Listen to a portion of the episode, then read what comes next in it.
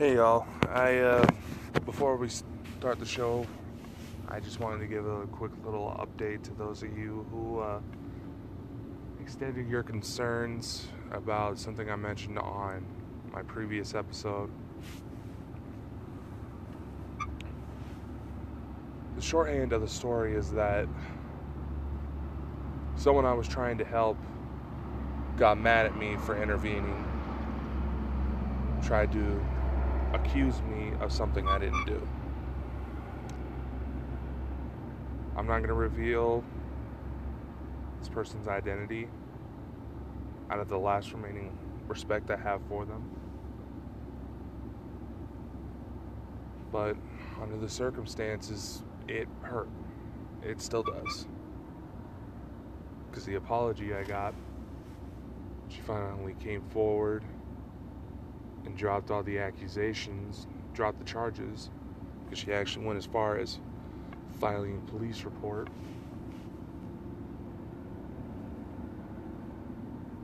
I, it was a half-cocked apology where she might as well be reading off of cue cards. So it's gonna take some time to heal from that, but I promise you guys I'm okay. But now, enough of my sob story. On to the program, right? Let's get on with the show.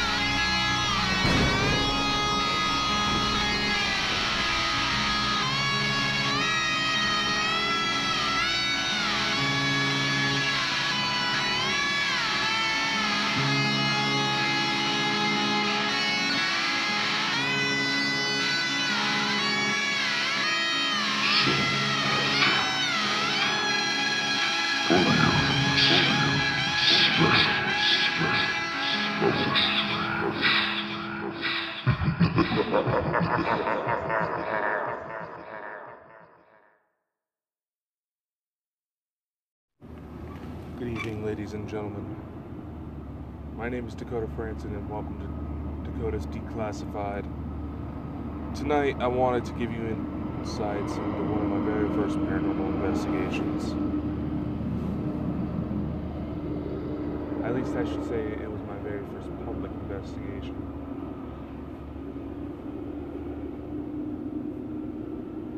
Before going official and going out into the public eye, I took on a few private cases just to get my bearings before launching out into the world, basically.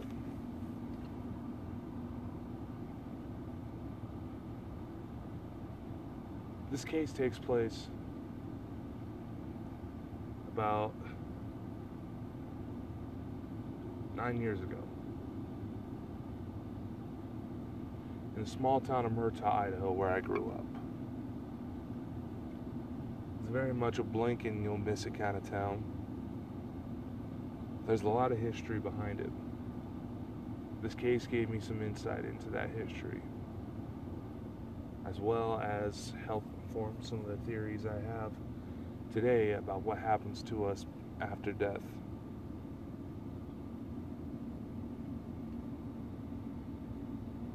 This episode will also tie into this Friday's episode of Specialist Strange radio show, where we talk about the types of hauntings.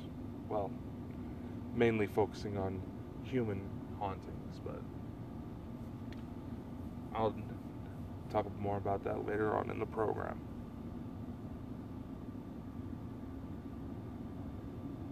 So if I've caught your interest, sit back, relax, enjoy the show.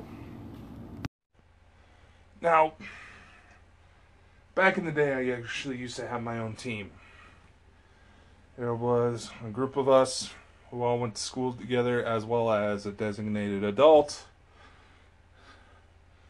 to basically act as somewhat of a chaperone in the event that we needed to deal with the police. That never really became a problem, just putting it out there. The police happened to be fans, so that actually worked out pretty well. Anyway, the first investigation was put together. I took it on by myself due to the fact that it was a family member and none of my team was available. That was the arrangement.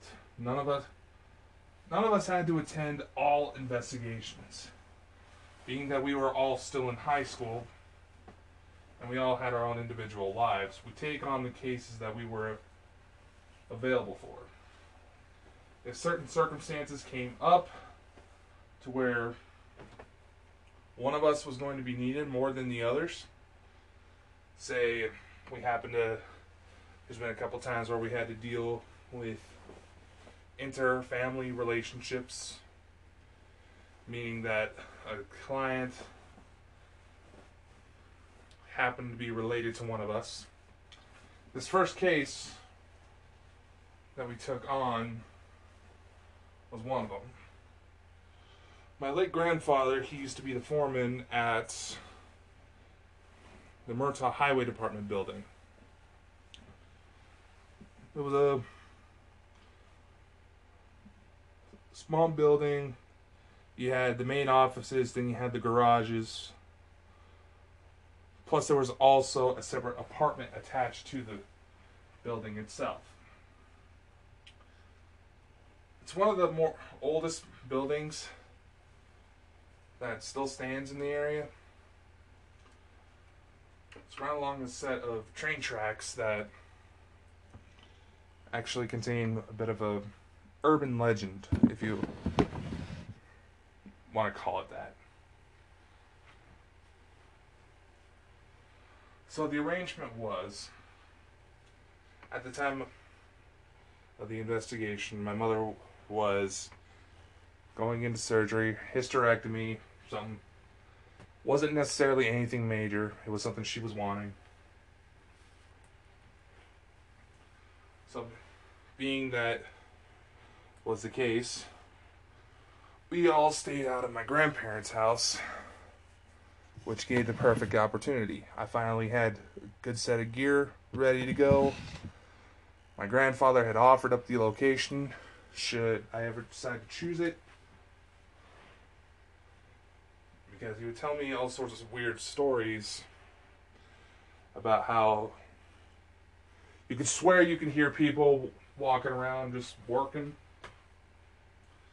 as well as sometimes voices. And they also believe that the former foreman, my grandfather's old boss, as a matter of fact, he and his wife, who actually used to live in that apartment section I mentioned, were still hanging around. In fact, they were pretty damn sure of it. So, it was a family affair. Location I knew very well. It was safe. There was no reports of anything malicious happening. It seemed like a good start for a haunt. And let me tell you, it actually turned out to be more than I bargained for. I should also mention that my grandfather was also fighting his battle with cancer, and uh, that particular weekend he wasn't feeling his best, so he wasn't able to attend. As I would have let him if he wanted, if he felt up to it.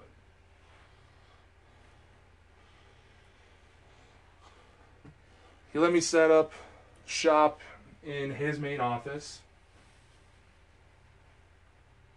where I ran my DVR system. Now, you might think, Dakota, you don't have to go through the boring setup. It's like, well, yeah, I do, because some old lady who did not have any visible form, some invisible, grouchy old lady came up behind me. And this was my very first case, so I was ecstatic. It made me jump a little bit because I didn't expect anything to be happening that fast.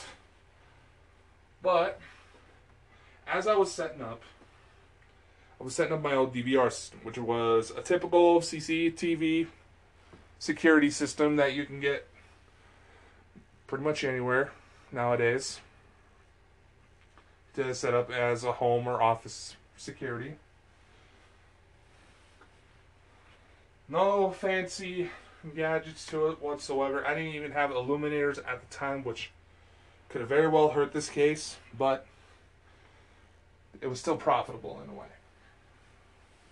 But anyway, like I was saying, I was setting up the DVR system, getting the cameras hooked up, placed in locations that seem to have the most activity. See if maybe we can catch something. As I'm setting things up, of course, I'm just kind of zoning out because I wasn't expecting anything to happen. Suddenly, I hear a grouchy old lady sound like she snuck up right to my ear. Right to my ear. And screamed, Get out.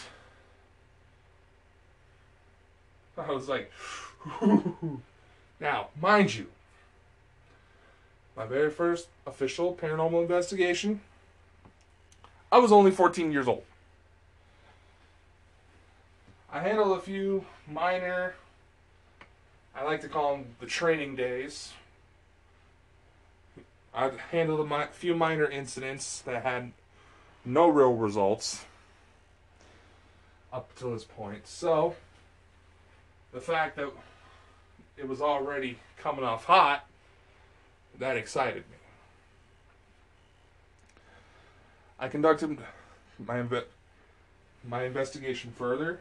I practically just dropped the whole DVR system right away. At the time, the designated adult was my grandmother, my grandfather's wife. and asked her if she heard the voice. She's like, "What are you talking about?" It's like, "I was trying to set up the camera, and All of a sudden, this old lady screams at me. I turn around. I think I see something there. But I turn around and nobody's behind me. All of a sudden, she's smirking evil. That's my grandma for you. So, being that she claimed that she wasn't the one who snuck up behind me, in fact, she was clear across the building. My grandma's got a bit of a reputation of being kind of a ninja, but she's not that good. Don't tell her I said that. now, being that clearly it wasn't her, I realized that I had to act on this quickly in order to make sure I can catch something. So what I did is I grabbed a night vision camcorder, a digital voice recorder, and propped them on top of this small refrigerator that was located outside the main office. That was mostly for employees or visitors if they just happen to need a drink, you know, stay hydrated, don't need anybody don't need don't need anybody passing out while operating heavy heavy machinery. So, never, nevertheless, that was the logic behind that.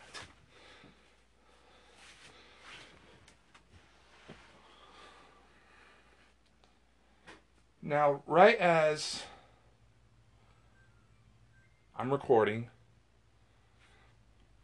I uh, basically do the standard procedure, you know, state my name, saying, hey, someone out here just screamed at me. I want to see what you look like, blah, blah, blah. I'm not mad. I just want to make sure you're here. That's the whole purpose. I'm not here to hurt anybody. Not here to make a supernatural eviction. Just want to prove some people want to help prove to some people that they're not going insane. That type of thing.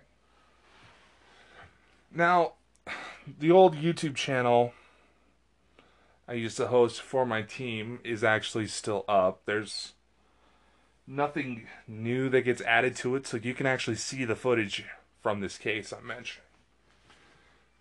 Like I've said, I set the camcorder down facing out towards the main shop area. You couldn't really make out a lot of details, but just enough to get a basic idea of what's there. And I set the digital voice recorder right in front of it. At the time, I was still honing my craft. A lot of a lot of what I learned in my early days came from what I intimidated. I basically copied from the show Ghost Hunters and a little bit from Ghost Adventures, but I didn't want to leave and all of a sudden have something attack my clients after I'm gone. So I didn't want to take Zak Bagans' notorious approach of pissing everything off just because for ratings. That's pretty much what it's been happening lately. I'll have a bit more on that later.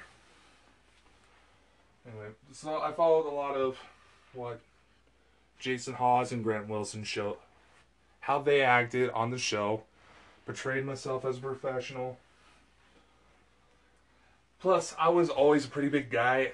By the time I was 14, I was already six foot five, and already had a pretty heavy receding hairline, so I looked a lot older than what a lot of people thought I was. I looked a lot older to most people who didn't really pay attention to how I spoke or how I acted sometimes. Anyway. Now, some of this footage I actually showed to journalists, anybody who wanted to see my work, because essentially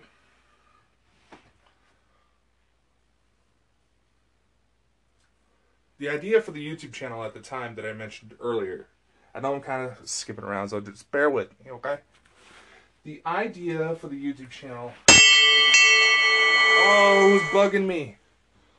Sorry about that interruption, ladies and gentlemen. Anyway, the idea for the YouTube channel was to basically try to put together my own show to help build an audience, build the clientele, and show that I meant business. That being said, the videos that are online are from some of my earlier cases before shit started to get real serious. There will be more on that a little later as well.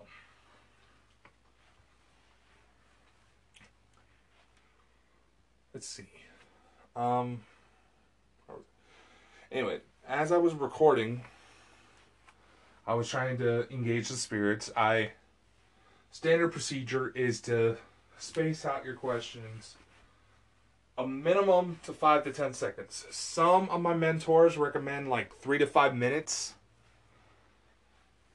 but I haven't really come across anything that would take that long to really respond to your questions. And it's like you can probably argue, oh, maybe it's a relatively new dead person that was there. It's like, no, we ID'd everybody that, most of the people that we were talking to during, that were involved in the haunting.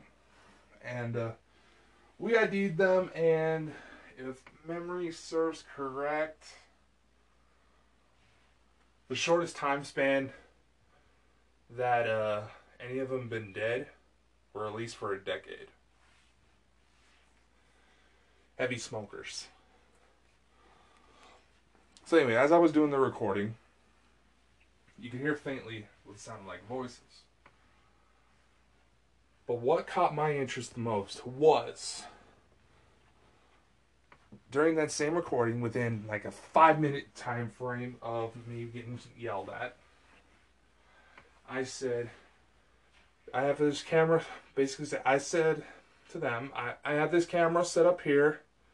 This is to help prove that you're still here. If you can please, I have these things set up here to help prove that you're still here. They won't hurt you in any way. Can you please make yourself known? Could you please approach them? Don't break them. Sometimes you gotta put in that little, "Hmm, please don't break it. And right as I say, could you please make yourself known? All of a sudden, you see this faint object pop in and out of frame on command. It was transparent. And upon some brightness adjustments, you could see, well, you can see that there were some sort of facial features to this object that appeared without any adjustments whatsoever. With simple, with nothing more than adding a little bit of brightness to the photo, you can make out what looked like a male figure's face. And some of the audio recordings suggested I was talking to a male subject. The two spirits that were the husband and wife duo I mentioned earlier, their names were Carl and Fran. They actually, like I said, their kids actually used to go to school with my grandparents. And because my grandfather was the foreman there, as well as my grandma being there with me to help with the investigation, that proved to be sort of a comfort level. You're bringing in people that the spirits know.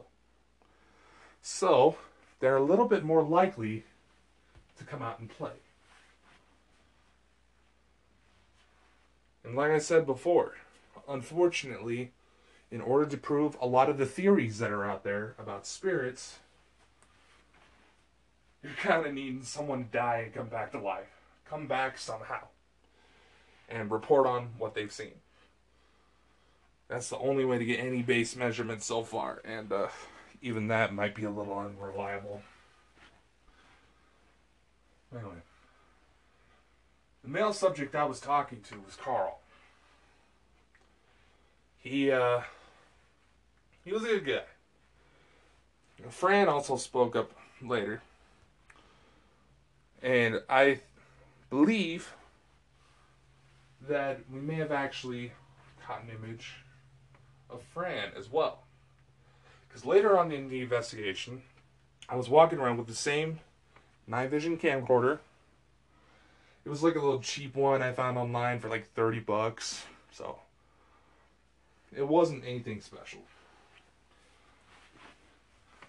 So, the explain the situation. I know this is going to be kind of a boring episode, but I know that I'll have something that you guys might be interested in later. Anyway, um, to explain the situation, uh, there was the main office, basic shifts. Yeah, I'm sorry, that was an email alert. People tend to bug me at the most inconvenient moments. Anyway, so to set up the situation, there was the office. There was a series of steps. Tap, tap, tap. You go out to the main uh, floor. The shop floor itself had no flooring. It was all gravel. Now the main office that was cemented down. That was all the main floor was all gravel. I walk out to do a sweep of the area with an EMF detector and camera. I'm moving the camera around, trying to get it to coincide with the EMF. I noticed a couple of spikes. Now, as you come out of the office, you turn left, go down a couple steps, you're on the floor. You go left again to go towards the front of the building. There's a series of steps that go into a very cramped little workspace. I have a camera actually set up on these steps, so when the EMF goes off, I assume it's that. But later on during evidence review, as I point the camera towards the top of the steps, all of a sudden you see this kind of gray, transparent object that was peeking over the side of the stairs. All of a sudden go whoop, disappear. Like, oh shit, they saw me. In the original recordings, they've been slightly deteriorated over time in file transfers from new computers and blah blah blah blah blah. You could tell there was also features in this one. A couple brightness adjustments, and you can make out a female face. Now, why is that important? Because up in that little workspace I mentioned used to be Carl's wife's. Her name was Fran favorite area to do art projects. She liked to make little toys and do little paintings, stuff like that. That was basically like her own little studio. And she worked up there. Make toys for her kids when they were young. Later on in the investigation, I tried out a mock ghost box, ghost box method I call it a mock because it wasn't something to where I did any modifications whatsoever to get the device to rapidly click through channels like you see most ghost boxes do. All I did is like I had an old karaoke machine that was just sitting around. It was like a Christmas gift Around a few years before when I was a little kid. It's just been sitting around, still worked just fine. And it had a built in radio. So my idea was, and you can give this a try too. My idea was to turn the, ra- the dial of the radio into the lowest possible frequency I could find that had nothing but static coming through. I even clipped off a little wire on the back of this karaoke machine that was basically the antenna. So that way it would have a harder time getting long distance transmissions. I clipped it off so you can only pick up a rel- relatively close signals. And Murtaugh is a bit of a hole in the ground when it comes to radio. If you're driving through and you're trying to listen to the radio, you're going to notice that your radio's not going to get a good signal. That's just because of how the area is. No mysterious phenomenon behind it. So I had good faith that the signal would not get interrupted by any radio broadcasts at that time frame. Now, mind you, we were getting close to midnight, so I wouldn't mind listening in to Coast to Coast AM, but nevertheless. Later on in the investigation, we tried this mock ghost box session with the karaoke machine. It was placed right about just under where Fran's possible face popped up in the video. My grandmother confused about my thought process. I explained it to her. As you know, I say, hey, um, this is basically my idea on a ghost box. I got to thinking that spirits, my understanding of the spirits, I didn't rely a lot on quantum mechanics. I didn't have the same understanding of it that I do now. But if spirits exist on lower frequencies, getting them to act verbally, to try to tie the way, it, essentially, my logic was if they were going to try to speak through a ghost box, it didn't make sense that their voice would just come through. If they had to attach themselves, act at certain frequencies,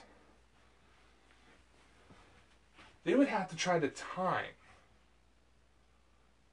what they said to appear on the frequency they wanted.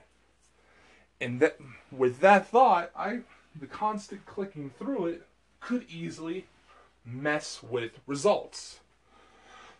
Therefore, I tried the lowest frequency. I explained this to my grandma. All of a sudden, there was a female voice that came through the karaoke machine saying, You got it, man. I literally had a spirit confirm that I was on it. I was onto something, that the machine worked. They responded right away. That fucking blew my mind. They're like, so like, okay. That being the case, I'll explain why that matters later on. We talked with the spirit. My grandmother knew enough details about the family to try to get it to re- speak, to reveal personal details that only someone who would be a close family friend would know. We asked them what the name of their children was.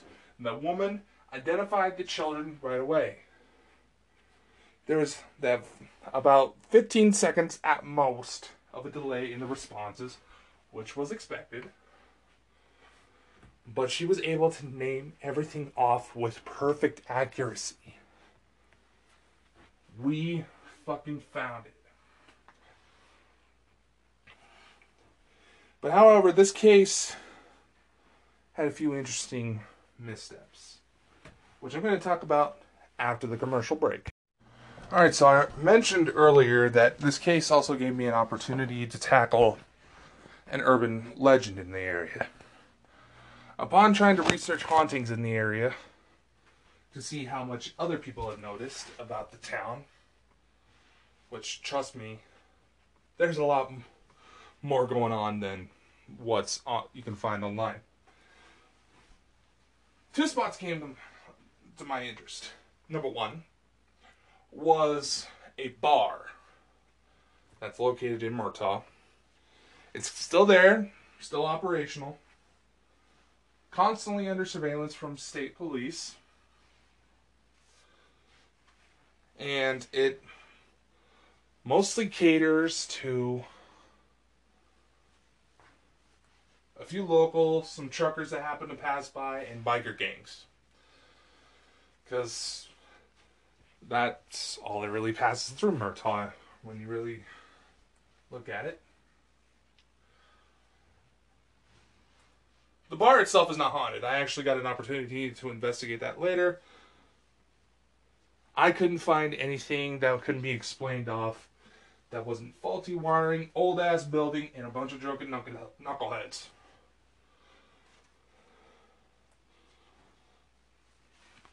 The second one happened to be on a series of railroad tracks that ran through town. Always been there.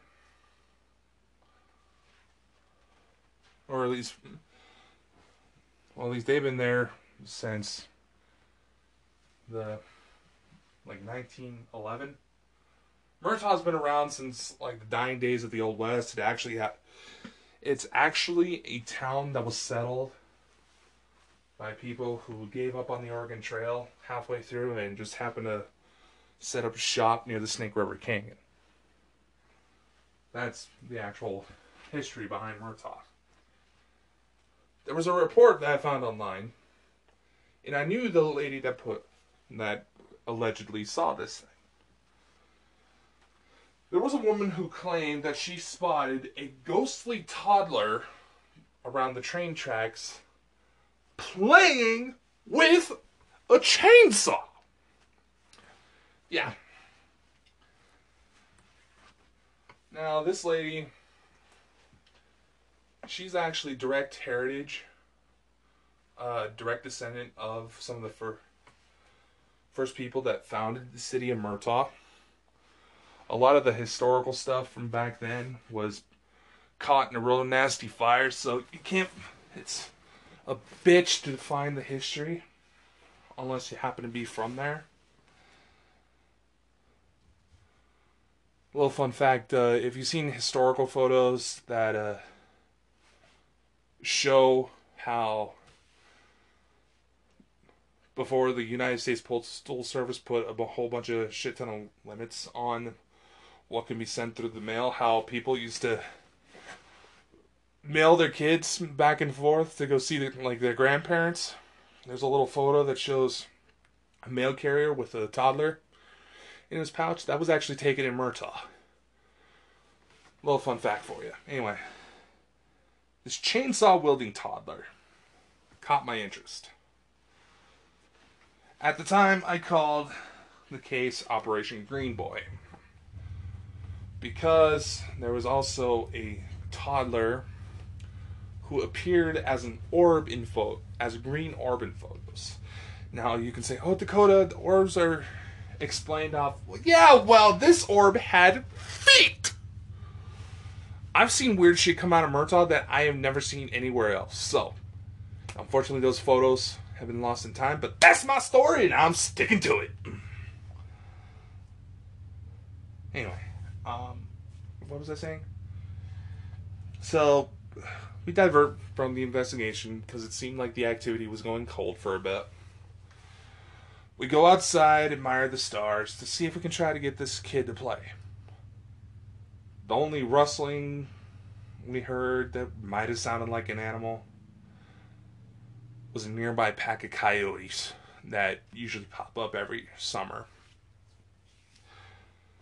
So, nothing dangerous. We went back to the investigation we cleaned up. I packed up, went to evidence review, then showed my grandfather what I found. Like I said, you can find some of the, my findings online. I have a playlist set up on my YouTube channel, so if you're listening to this through that, there's a there's a playlist on my channel. It's labeled uh, "Archives of Old Shows" or something like that you can find like a playlist of my previous attempts at doing shit like this. I kept the old material online so people can still find me. If they found some of my older appearances that, like the first book I ever did, Hauntings from the Snake River Plain, listen to my website as frandsenfiles.webs.com.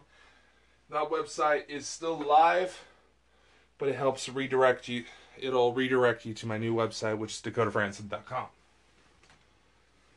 which fits the uh, broader image I've taken since then. About a couple weeks later, something happens. My uncle, who I feel like I should know looks a lot like me. He and I actually get mistaken a lot for each other. We have similar attitudes, say similar mannerisms. Uh, even our voices sound the same. Let me just say this. We sound so much alike that his kids, you know, if we're all playing, having a good time, and they're not really paying attention to what they're saying, they, his kids, my cousins, will call me dad. His oldest boy actually looked at him and asked his father if his father and I were brothers. So, just to give you an idea of how much we're alike. So, they were sitting in the main office where I had the main, where my main um,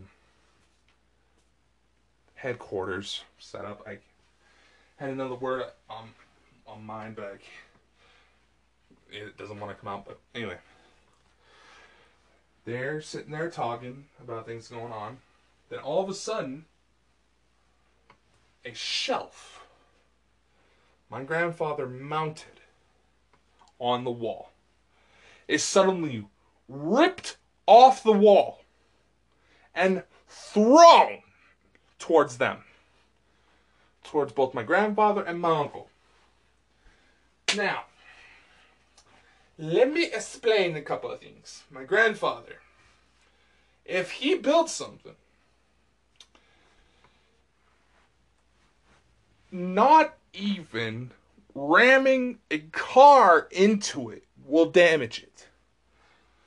If my grandfather built something, he'd make sure that motherfucker lasted.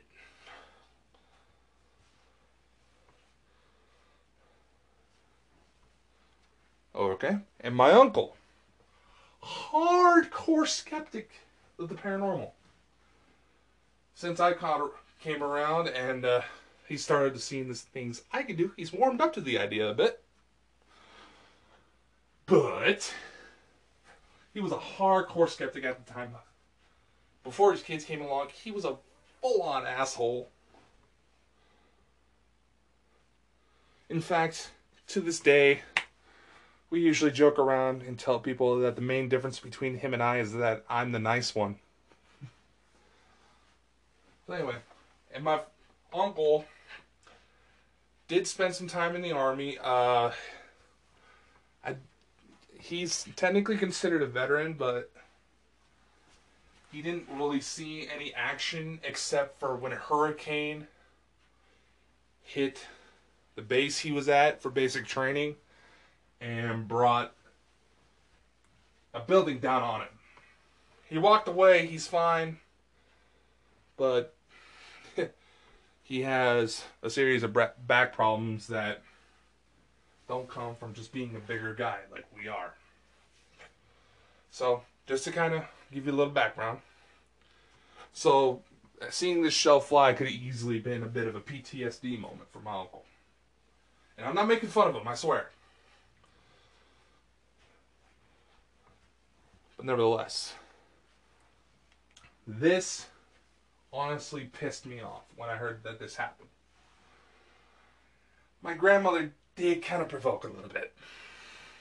So, whether they were pissed that I was there, they mistake my, they were mistaken my uncle for me, or they were pissed at my grandfather for inviting me into that location, or both. This pissed me off because, like I said, My grandfather was in his fight for cancer. He was bone thin during chemotherapy treatments. This man, I, my uncles and I, we have seen him get hurt in so many fucking ways. We were shocked that anything could take him down.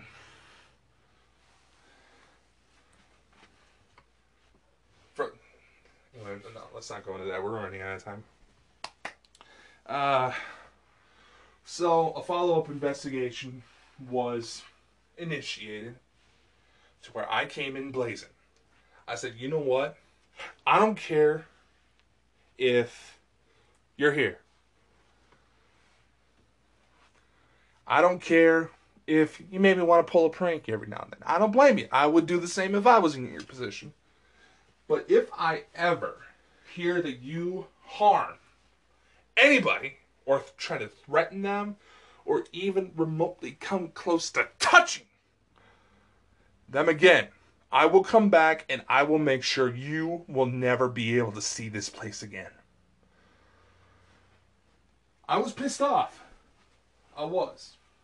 So I negotiated a deal. The follow up invest. Shit. That's what I get for trying to do this show early. Anyway, where the fuck was I? Oh yeah, follow up case. I made this offer for in front of a motion sensor. Basically, the idea is you agree to my terms, you set out the motion sensor, and I'll go away. I will not bug you again. The terms were I don't care if you stick around, I don't care if you occasionally prank somebody, I don't care. You just get, do what you got to do. But if you dare hurt someone ever again, I will come back and I will make sure you will not be able to rest in this place. Before I even finished my sentence, they set off the motion alarm. I packed up and I left. I wasn't going to press my luck. My grandfather was going through enough shit right at the moment. And didn't need shit that he can't fucking see trying to attack him. So what? How does this? Now I mentioned that this Friday I'm going to be talking about human types of hauntings. This case actually provided insight into how each of those hauntings may manifest. You have the typical intelligent haunting, which is basically when the spirit is aware of what their surroundings, aware that you're there, and does try to communicate. Residual the spirit has no clue you're there. They're going through their day to day lives or going through some sort of loop. Then you have the poltergeist. The poltergeist was slightly. There was a couple key terms slightly in there due to the shelf being ripped off. Residual hauntings, despite some people saying that it's only traumatic events being played in a loop to loop, technically, if certain circumstances hit just right, your day to day routine could easily become a residual haunting. There was also Carl and Fran being able to communicate and actively participate in the both cases proved that they were intelligent type haunts. They knew that we were there. They knew what year it was. They knew how the place had changed. Then there was also residual type haunts. While I was trying to do an EVP session in the workspace of Fran's I mentioned earlier, I noticed I stopped the session. I stopped talking right away when all of a sudden I started hearing what sounded like someone moving around in one of the pickup trucks below like I said, part of the building was just a basically a large garage. There was snow plows and there were just regular pickup trucks the highway department used. I heard what sounded like someone shuffling around in their truck, open the door to the truck, get out, step, step onto the gravel, and walk out of the building like it was some dude that just finished their shift and was going home. Residual type haunts. They didn't interact with us. We tried to call out to them. They didn't respond. That is a residual type haunt. And I'm going to explain more about how each one manifests on this Friday's episode. Now, briefly, with the time we have left, I want to also go over a couple other things. During my early stages, I basically copied methods of ghost hunters and ghost adventures and eventually twisted the methods to fit my needs. While Ghost Adventures did prove one of my very first experiences at the old Idaho State Penitentiary, especially as of late, they fake a lot of their cases. And I've been able to collaborate with on this with a local another local team. Some of the pentagrams, claims of witchcraft, and Ghost Adventures has been using to create a dark setting for their investigations. We're not there at all before they showed up. In fact, I actually had a chance to collaborate with Ghost Adventures at one point. They were going to pop up in the Gooding area, and I got an invite to help out with the reenactment parts of the show. I thought, oh, cool, this could be fun. But apparently, I've been flagged by Zak, who knows that I would be, I knew enough about the field to call him out. As for ghost hunters, I've always wanted to collaborate with them a bit more. There was talks when they did an event up in the Boise, Idaho area that they were monitoring a young group in the area, which I've assumed was me because one of my first after this case was done wrapped up and I got all the video footage I gathered collected, I actually posted it on their public Facebook pages in hopes to get a response from them and to hear their opinions. I never got a direct response, but something tells me they saw it and they were monitoring to see how I progressed.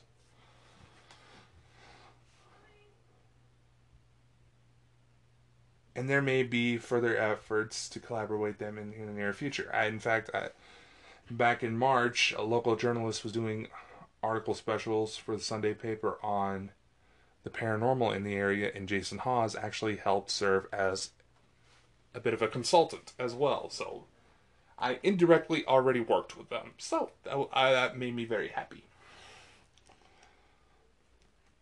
This case opened up a lot of new avenues being that it was my very first public investigation and I was already able to capture something, that was enough of the drive I needed to keep going. That was enough for me to be able to say, yo, explain that. Further videos that are on the same YouTube channel I mentioned from earlier serve as a bit of a greatest hits compilation. The idea for the show was to also put up how certain things could be faked, but that was shut down after very personal incidents took hold. Which I also want to kind of tease a little bit. Because I am currently, and I want to hear your guys' opinion on what you would think for this type of episode. I am trying to reach out to my old teammates because it's been brought to my attention that one of our darkest cases yet, darkest case we've ever taken on, I've ever taken on, that tried to kill at least three of us. Two, two of us definitely, three of us indirectly, and broke up the team has uh, made its way into some outlets. I don't know if it's uh, their skepticism on the matter or if they're too afraid to publish it because of what happened. But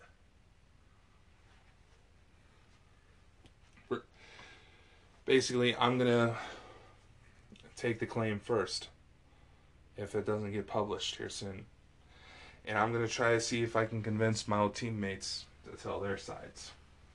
Even though some of them weren't active in this particular part of the investigation, we all took blows. We all got hit some way.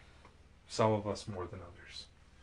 I want to hear your guys' opinion. If you want to hear that story on another future installment of Dakota's Declassified. So, right now, that's all I have for you today. I'll see you guys this Friday. Until then, my friends.